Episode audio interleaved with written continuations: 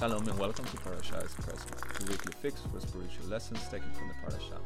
Have your coffee and let's take a look at the weekly Torah reading.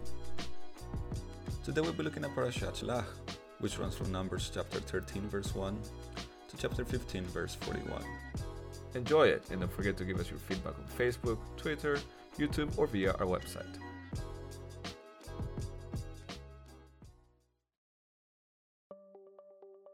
Does size really matter?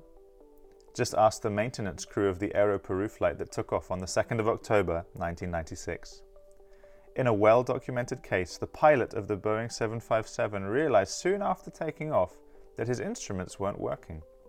In the confusion and due to the bleak weather conditions, the plane ended up crashing into the sea and all on board perished. The cause of the crash? The maintenance crew had forgotten to remove duct tape that had been placed over the external measuring instruments during the routine washing of the aircraft. A small incident of negligence had caused the death of 70 people. The harrowing case of the Aero Peru flight is a perfect example of the butterfly effect, a chaos theory postulation that small, seemingly insignificant incidents can have far reaching consequences. The idea is that the flapping of the wings of a butterfly could ultimately cause a hurricane.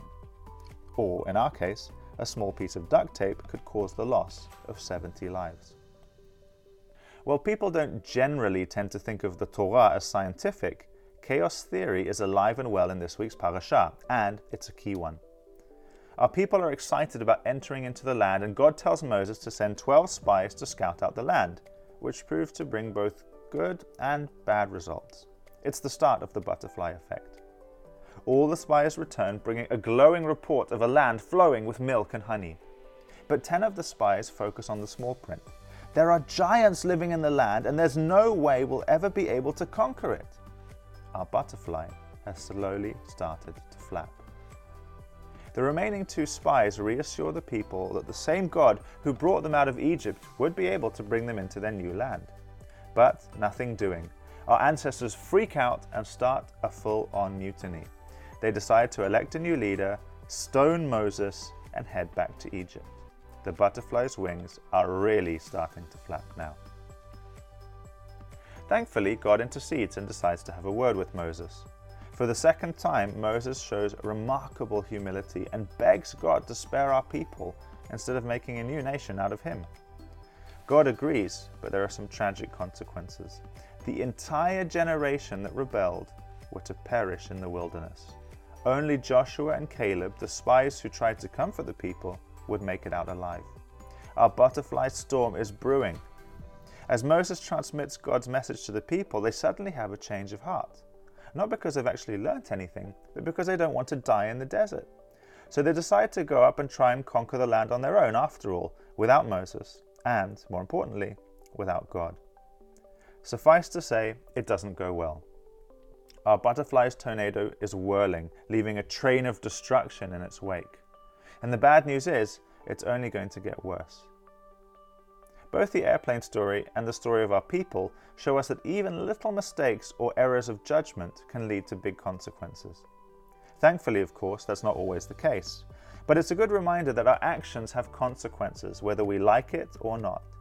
That harsh word we say to our coworker, or that look that we give a stranger can all lead somewhere we never could have imagined. The greatest example of this, of course, is when our first parents, Adam and Eve, decided to eat a piece of fruit in the garden. Their rebellion and rejection of God, the life source, brought death and destruction to our world. At the time, there is no way they could have realized what their one act of rebellion would lead to.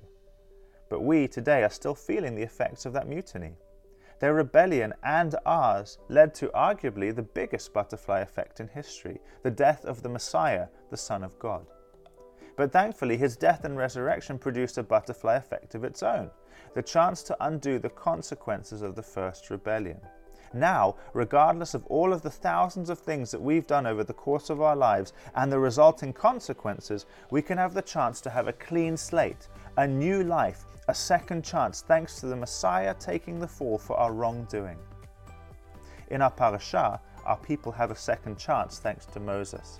In our lives, we have a second chance thanks to the one who was like Moses, Yeshua the Messiah. The second greatest butterfly effect caused his death, but the greatest butterfly effect, which was brought about by his death, caused the possibility for all to have life. Who could have possibly seen that coming? I'm thankful that I wasn't in the desert with our ancestors. I'm also thankful that I wasn't part of the maintenance crew on that fateful Aero Peru flight.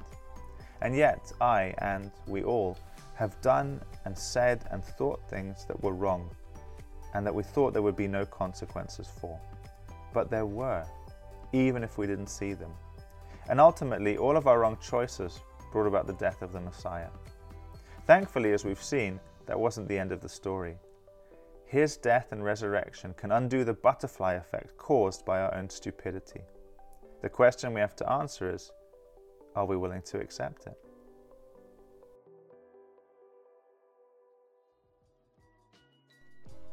That's it for this episode. We hope you enjoyed our Parashah Espresso. Please don't forget to subscribe to make sure you get the latest episodes. We'd love to hear from you, so please get in touch with us on Facebook, Twitter, YouTube, or via our website at judenfürjesus.de.